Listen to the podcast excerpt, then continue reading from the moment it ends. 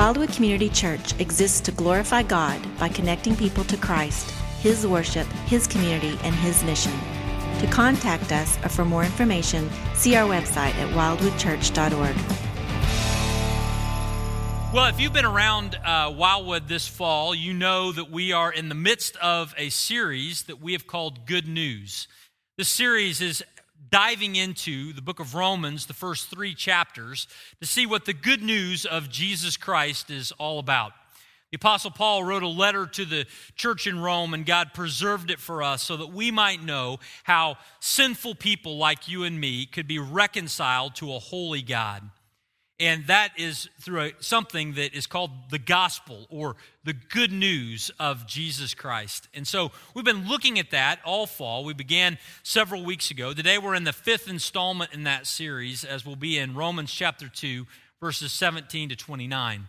But before we look at Romans 2 together, I want to just reflect on life a little bit with you and, and share with you some things that I've never had. I've never had measles. I've never had the mumps, and I've never had tetanus.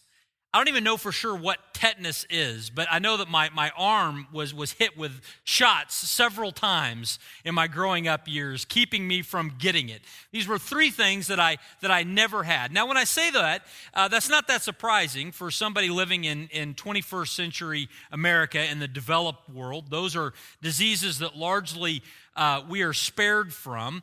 And they were diseases that, that I was spared from in part because I was vaccinated as a child. Now, when I, when I say that, the uh, emotion just went up for several of you. I, this is not an endorsement of a vaccination. I'm just telling you, I was vaccinated as a child. And uh, as a part of that process, I, I, never had some of these illnesses. Now, what is a vaccination? Uh, I, I'm not a doctor, but from what I understand, some of you can correct me later. Uh, but from what I understand, a vaccination is basically the injection of a small amount of a, a virus or a bacteria so that your body can produce antibodies that will, will fight against it for the rest of your life, thus keeping you from getting the full blown illness. This is what a vaccination is, and many of us in this room have, have had them. Now, I'm not here today to talk about health vaccinations, but I think it is important for us to think about that concept of a vaccination as it relates to spiritual things. I think it's possible for those of us who grew up in America, in a country that has a lot of, of Christian ties to it, uh, many of us grew up attending a church at some point during our younger years or we've been a part of a church for an extended period of time now, it's possible for us who have been around the things of God to have just enough of the things of God injected into our system that we are resistant to the real thing. We have just enough of Christ that we're resistant to really following him in authentic biblical Christianity. Professor Howard Hendricks at, at Dallas Seminary would, would say that often. He, he was concerned that we had in America have become inoculated to a, the real form of Christianity because we've been surrounded by so many little parts and pieces. It's possible because we've grown up in America, or it's possible because we've grown up in a church that we can think that somehow, because of those affiliations, we would be protected from the wrath of God. And yet, in the book of Romans, chapter 2, verses 17 through 29, Paul writes to make an argument that all people, including church going people, including religious people, and not just any religion, but the right kinds of religious people, that all people, including the religious ones, including the churchgoers, are sinful.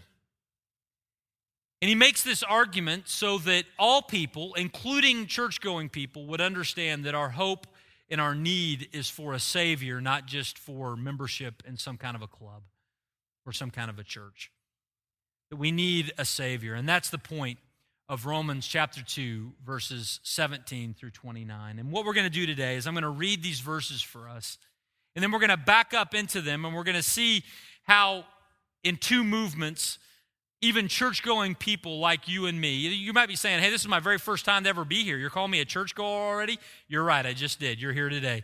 Uh, this is a message for all of us, okay? Romans chapter 2, verses 17 through 29. Paul writes this letter, and This is what he says. He says, But if you call yourself a Jew and you rely on the law and you boast in God and you know his will and you approve what is excellent because you are instructed from the law, and if you are sure that you yourself are a guide to the blind, a light to those who are in darkness, an instructor of the foolish, a teacher of children, having in the law the embodiment of knowledge and truth, you then who teach others, do you teach yourself? While you preach against stealing, do you steal?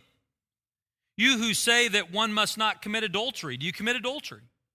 You who abhor idols, do you rob temples? You who boast in the law, dishonor God by breaking the law. For as it is written, the name of God is blasphemed among the Gentiles because of you. For circumcision indeed is of value if you obey the law, but if you break the law, your circumcision becomes uncircumcision. So if a man who is uncircumcised keeps the precepts of the law, will not his uncircumcision be regarded as circumcision? Then he who is physically uncircumcised but keeps the law will condemn you who have the written code and circumcision but break the law. For no one is a Jew who is merely one outwardly, nor is circumcision outward and physical. But a Jew is one inwardly, and circumcision is a matter of the heart, by the Spirit, not by the letter. His praise is not from man but from God. Now, in these verses, we see a couple of things that talk to us church going folks. And the first thing that we see here is that church people are sinners too. Church people are sinners too. We see this in verses 17 through 24 of chapter 2. But really, before we can understand fully what Paul is saying there, we need to remember the overall context of this section of the book of Romans. We've seen that this section of Romans 1 through 3 is all about the gospel, the good news of Jesus Christ, what God wants to do for us through Christ. We saw a number of weeks ago in chapter 1, verses 16 and uh, 17, that Paul says, I'm not ashamed of the gospel or the good news, for it is the power of God for salvation to everyone who believes, to the Jew first and also to the Greek. For in it the righteousness of God is revealed from faith for faith, as it is written, the righteous shall live by faith. What Paul is saying there is the good news of Jesus Christ is that God wants to give to us that which we do not have on our own. God wants to give us the righteousness of God. He wants to credit it to our, to our account. He wants to clothe us in the righteousness of Jesus Christ. That's what God's desire is, and that's good news. And the reason why that is such good news that God wants to reveal his righteousness towards us is because we have no righteousness on our own. And there's consequences for that. Verse 18 of chapter 1 says it this way it says, The wrath of God is revealed from heaven against all ungodliness and unrighteousness of men who by their unrighteousness suppress the truth. The problem for humanity is that we have no righteousness on our own, and we have decisions that we've made where we've wandered away from God and we have pursued a, a godless mindset in our living at different points and at different junctures. And all of that has translated to the fact that as people, we are under the wrath of God apart from Christ. That there will be judgment that will come upon all people because we are unrighteous because we have sinned. And this is the problem that has impacted all of humanity. And what Paul then does from chapter 1, verse 18 through chapter 3, verse 20 is he wants to really define his argument that all people are genuinely sinful, that all of us have fallen short of God's glorious standard, and therefore are worthy recipients of God's wrath.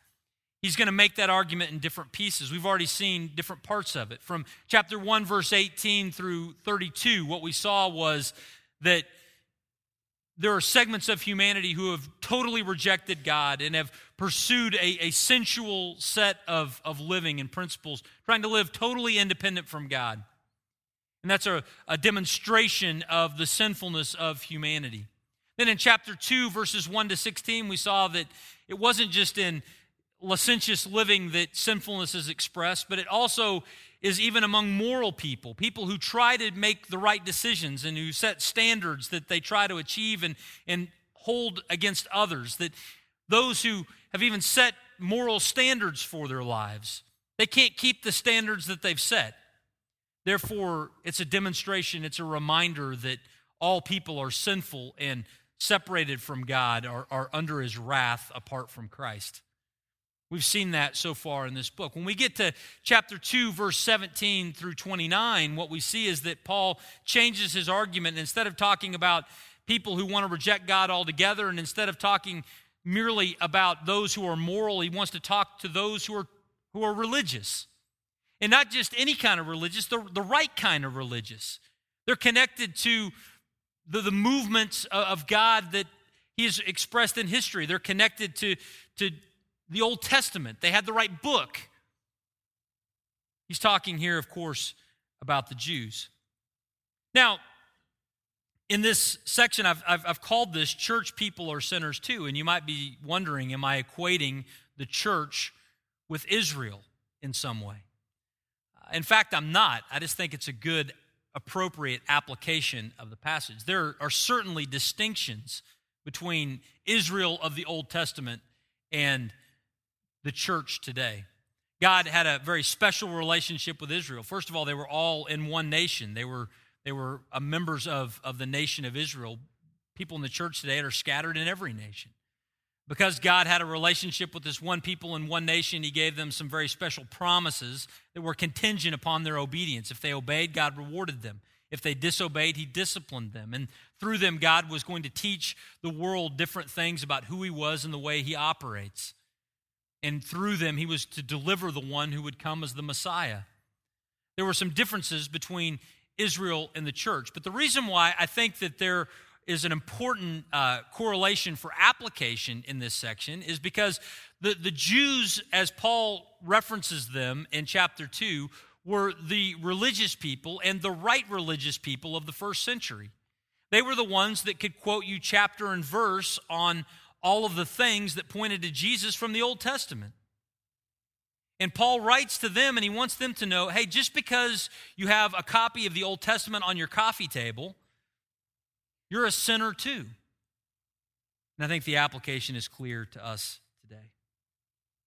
Paul writes in verse 17, he says, If you call yourself a Jew, and he's referencing here the, the people of God, the, the descendants of Israel, so if you call yourself a Jew and you rely on the law and you boast in God, in other words, you call yourself a Jew, you, have got a copy of the right book, you've got a copy of the Old Testament, and you have a certain amount of pride because of that. And you know what? They should have.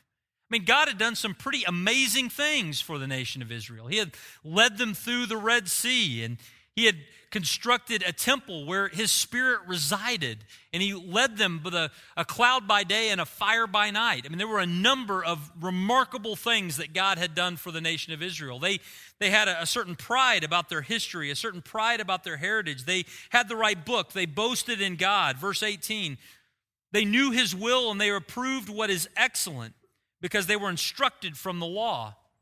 They had a, they had a sense of, of right and wrong. They could answer all the right things. They, they, they liked all the appropriate articles on Facebook and shared all the right ones on Twitter from a moral perspective. They, they were coming from an educated position on God's perspective on the world. They, they had the right information, they had the right answers. So much so that they were able to teach others. They were a guide to the blind, a light to those in darkness, instructors of the foolish, teachers of children having in the law the embodiment of knowledge and truth. These were the educated religious people of their day. They had the right answers. But their problem was not that they didn't have the right answers, their problem was they could not put them into practice. Their problem was not that they didn't know what God wanted, their problem was they couldn't do what God wanted consistently. They were sinners, just like you and me. Paul makes this quite clear in verses 21 to 24 when he says, You then who teach others, do you not teach yourself? While you preach against stealing, do you steal? You who say that one must not commit adultery, do you commit adultery? You who abhor idols, do you rob temples? You who boast in the law, dishonor God by breaking the law, for as it is written, the name of God is blasphemed among the Gentiles because of you. Their problem was not that they didn't have the right information, their problem was they couldn't live it out perfectly. Paul illustrates that by asking them a series of questions. He says, You who say don't steal, do you steal? Now, does, was Paul saying in that statement that the Jews were the most theft prone people in the world? Was he saying in that, that that every Jewish person had stolen from their neighbor? I mean, was one lock not enough in Israel on your door? Did you need the deadbolt and the security system because theft was so prevalent? I mean, why, why would Paul say that you who say do not steal, do you steal? Why? Well, I, I think in, in part what Paul is saying is that even though you have the right answer, you might be unable to live it out perfectly all the time. He, he might be saying something like this you, you who say do not steal, have you ever taken something from your boss that you didn't ask about? You ever pushed a margin a little bit in a business deal? You ever stolen at a heart level? Not have you ever gone to prison for grand theft auto, but have you ever in your heart sinned against your brother by taking something that was not your own? I think as he asks that, there were a lot of heads that were nodding. Though they knew the right answer, they had not lived it out perfectly. Then he goes on and he talks about adultery. Was, was he saying that this was the most unfaithful nation in the world? Did he single them out because there were, was more infidelity among the Jews than any other nation of the ancient world? I don't think so. I think he references this again, pointing really to the example that Jesus taught in the Sermon on the Mount, where he says that I've I, you, you've heard it said, do not commit adultery, but I say to you that anyone who looks after someone who's not your spouse and lusts after them in your heart, that you have already committed adultery. Jesus raised the standard, and Paul is clarifying that.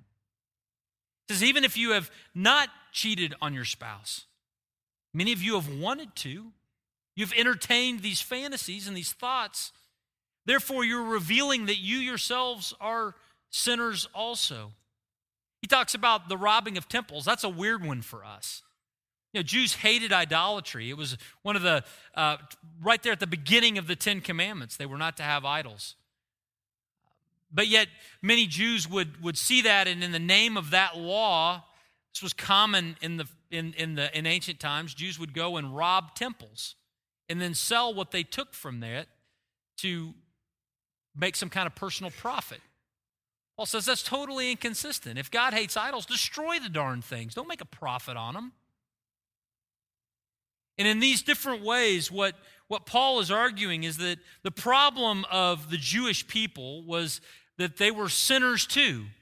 And they could not merely rely on their Jewishness to save them from God's wrath. They, they needed something more.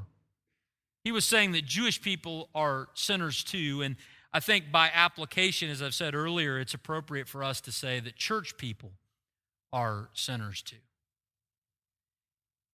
And if you look back over verses 17 through 20, I, I, think that we can find some parallels to some things that maybe you have experienced growing up. He says, you know, if we were to put it in words that might be a little closer to home for us, if you call yourself a Christian, and you grew up inside the church and you rely on the fact that you know a lot of Bible verses and that you've got Bibles on your coffee table and beautiful covers for your Bibles on the shelves and flip over books in your bathrooms and, and you, you boast in God because you're an American and we're Christian and you, you celebrate that at different times of the year. And says, and if you know uh, the will of God and you approve what is excellent and you, you're a teacher, you, you've taught Sunday school and you've been able to teach the Bible to others. I mean, you've been able to take and put on a flannel graph these great deep truths of Scripture and you've been able to share them with children so that their light goes on over their head and they begin to understand and they begin to get it.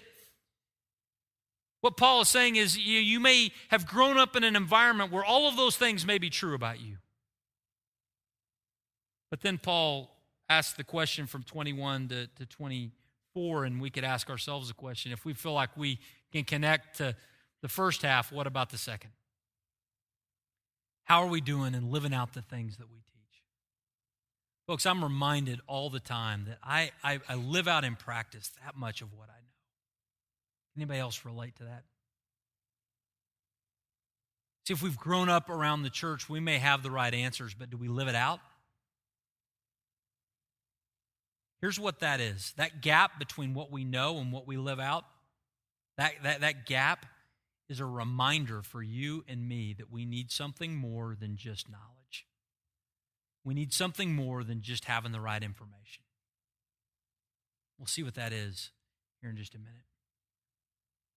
But the point of these first several verses here is that churchgoers are sinners too. If, if you look down the row to your left and to your right, it's a row full of sinners. And then look down, and you just found another one. Look forward, and you've seen another. Church going folks are sinners too. And we need to remember that.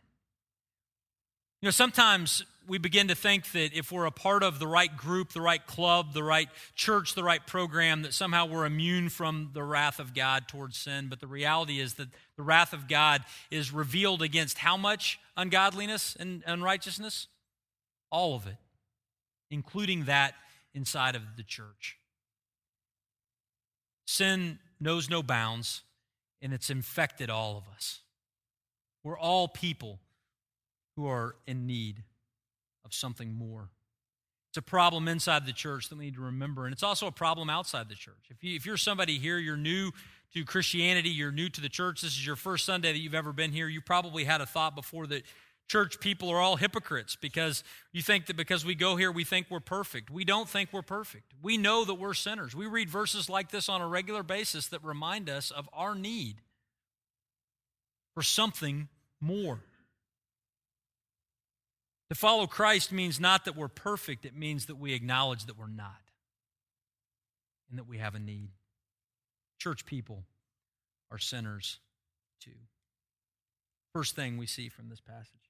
The second thing, though, is this we need a Savior and not a ceremony. We need a Savior and not a ceremony.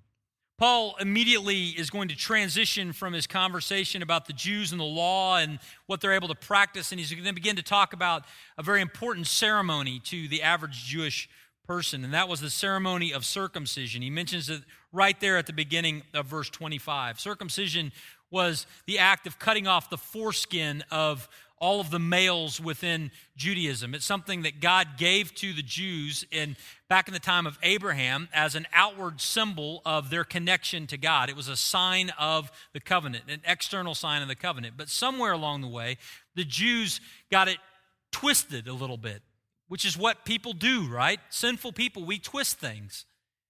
And God, who had always intended for us to have an internal relationship with Him, watched as the Jewish people over a number of years had, had twisted that and it had become only about the external expression of circumcision. That was the most important thing. It was so twisted up in their understanding that uh, we see uh, Rabbi Levi in ancient times would, would say this. He says in his description of a good Jew's understanding and in this first century of this, he says, In the hereafter, Abraham will sit at the entrance of Gehenna. I think this is an interesting phrase to see. You know, in, in our day, we tell stories where Peter is at the pearly gates. Um, in the ancient times, Jews would tell stories about Abraham at the gate of hell. Um, here he is, Abraham at the gate of hell. And it says, In the hereafter, Abraham will sit at the entrance of Gehenna and permit no circumcised Israelite to descend therein. What then will he do to those who have sinned very much? He will remove the foreskin from babes who died before circumcision. He will set it upon them, the sinners, and then let them descend into Gehenna. It had gotten so twisted up in Judaism of the first century that they thought it was all about circumcision, it was all about the ceremony. Those who had undergone that ceremony would be saved, those who had not would not. That's the world that Paul is, is arguing against. And the, the thought was that circumcision was so important, it was what saved you. But Doug Moo helps us understand a little more of what uh, the Apostle Paul was trying to clarify in this section when he writes in his commentary on Romans. He says this He says, In contrast to Jewish teachers who held that only a radical decision to renounce the covenant invalidated one's circumcision, Paul argues that simple transgression of the law can have the same effect. In other words, your circumcision went only so far as your sinfulness. And if you sinned even one time, your circumcision was doing you no good at all because the wrath of God was revealed against all unrighteousness. In verse 25, this is clearly seen. Paul writes and says, literally in the original, this is the way it would be translated For circumcision indeed is of value if you obey the law. Circumcision is of, is of value if you're perfect. But if you break the law, your circumcision becomes a foreskin.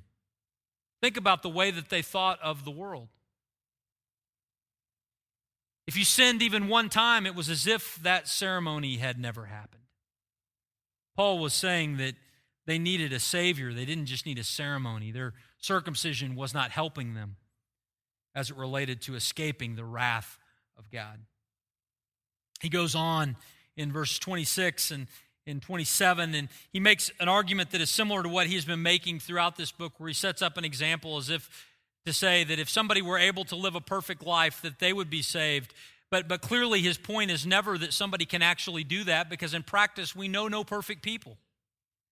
Paul's point was, was merely to, to argue with the Jews of his day to say that you need something more than your ceremony because you cannot live out a perfect life. Verse 26 and 27. So if a man who is uncircumcised keeps the precepts of the law, will not his uncircumcision be regarded as circumcision? Then he who is physically uncircumcised but keeps the law will condemn you who have the written code and circumcision but break the law. In other words, it'd be better to perfectly obey God's law than it would be to be circumcised. But the problem is what we just saw earlier. The church going folks, the Jewish folks, are sinners too. Therefore, we find ourselves in great trouble. We find ourselves needing something more than just a ceremony. We find ourselves needing a Savior. Paul makes this clear in 28 and 29 that what we need is not just something on the outside, but we need something on the inside. We need a total renovation of our heart, a total change, a revolution, a revelation of God's righteousness given to us in Christ, received by faith. That is what we need. We need a spiritual renovation. He says, no one is a Jew who is merely one outwardly, nor is circumcision outward and physical, but a Jew is one inwardly, and circumcision is a matter of the heart by the Spirit not by the letter. His praise is not from man, but from God. We, we need God to intervene. We need Him to intervene on the interior of our heart if we have any hope of avoiding the wrath of God. It's not about the ceremony, it's about the Savior. Now, we don't attribute a lot of religious significance to circumcision, do we? We just don't in our world today and in our Protestant Christian Norman, Oklahoma world. I mean, there's a, a number of people that practice it, but we don't hold the same significance. But, but here's the thing are there any ceremonies in our world that we want to elevate to some spiritual level of, of, of, dominance and importance? Is there anything on the outside of our lives that we want to say is more important than anything that is happening on the inside of our lives as it relates to our salvation? Let me give you a few examples. I might step on a few toes. I'm going to apologize in advance. But let's say you went to church camp when you were growing up. And at some point in that camp, somebody asked you if you wanted to trust Jesus, that, that you would, would see your, your sin burned up in front of you. So they challenge you to pick up a stick and throw it on the fire, or to grab a rock and to throw it off into the wilderness. As far as the east is from the west, your sin would be removed from you. And, and you, at that moment, threw your stick on the fire or picked up that rock and threw it off into the, into the wilderness. And, and for years, you have looked back on that event as the event of your salvation. Now, the night I came to Christ, I gathered up some rocks representing my sin and I set them at the foot of the cross. So I'm sympathetic with that idea. But here's the thing the rocks that I set at the foot of the cross are not what saved me. The ceremony of seeing that stick burned up in front of you is not what saved you. Your hope for eternity and my hope for eternity is not found in that ceremony, but it's found in Jesus Christ and what he did for you. If Jesus didn't live a perfect life, if Jesus didn't die on the cross for your sins, then you would not escape God's wrath because a stick burned on the fire. Our hope is not in our ceremony, our hope is in our Savior. I'll give you another example. Sometimes we get wrapped around this idea of, of, of a prayer and, and praying the right words the first time that we profess our faith in Christ. And, and you might be here, you went to a Billy Graham crusade, and the words were, were, were from Billy, so you know they were right. And you, said those words. And for all this time, you've looked back on the words that you said at that moment. And that is what you're trusting in, the words that you said at that moment. But here's the thing your hope for eternity is, is not found in saying the right words. Your hope for eternity is found in Jesus Christ and what he did for you.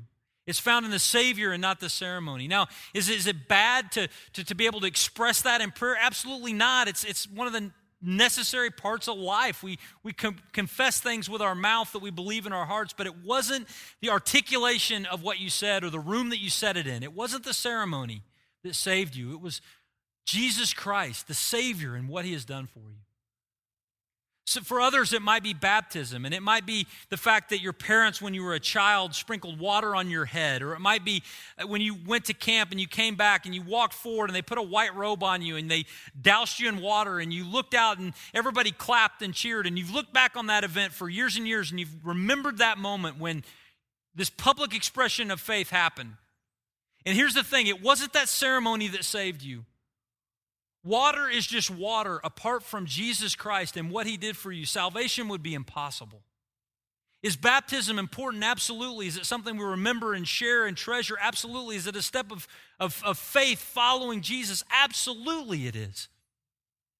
But it's not what saves you. Our problem is so radical, we need more than a ceremony, we need a Savior. And here is what is remarkable knowing that God gave us what we needed. He didn't give us a book of rituals and say, do a bunch of stuff and say a bunch of things in the right way and you're going to be okay. God knew that we needed something more significant than that. We needed a Savior. And so He sent Jesus into the world to live a perfect life, to reveal to us the love of God, and to die on the cross to receive all of the wrath that God has towards your sin and mine, to absorb it on the cross so that we might have the wrath of God removed from us, and then His righteousness could be revealed to us so that from the inside out we would be revolutionized and we would have a hope for a life in eternity with God.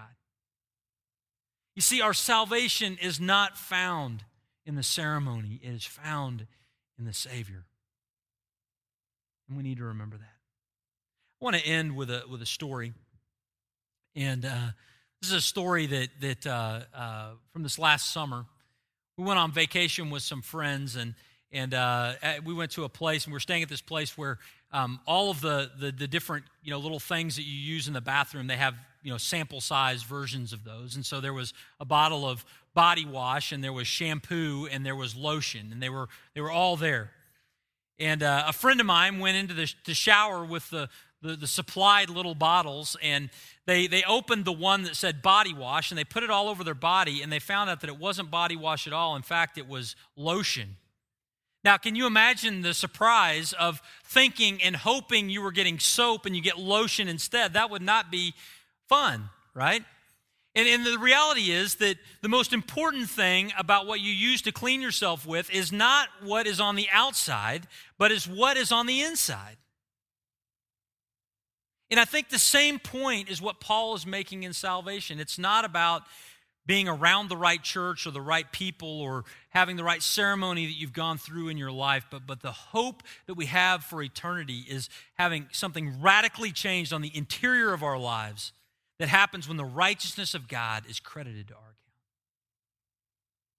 I want to ask you to stand as we close, and then we're going to sing a song in response. But I want to I want to just have us stand, and as we stand in, in, in reverence before God, I want us to bow our heads, and I want us to pray as church people, sinful people, in need of, of a Savior. Father, we are here today as people who are in great need. Father, I, I, I, know that we are sinful, not because I know everything that everybody has done. I, I don't know a tenth of it. But Father, I, I know that we're sinful because we're people and we can't even live up to the things that are the standards we set for ourselves, much less the standards set for us by you, a holy God. Father, we are, are sinful people and we are thus separated from you and would be objects of your wrath had you not intervened for us in a dramatic way. Father, you sent Jesus to die on the cross to take the wrath that we deserve, and you sent Jesus to live a perfect life so that his righteousness could be shared with us, could be revealed in us.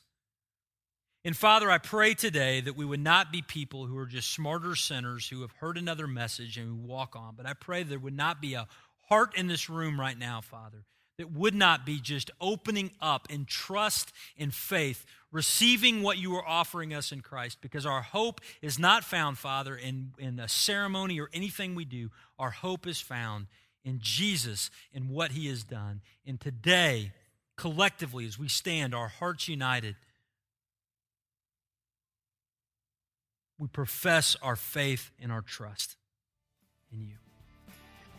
In Jesus' name.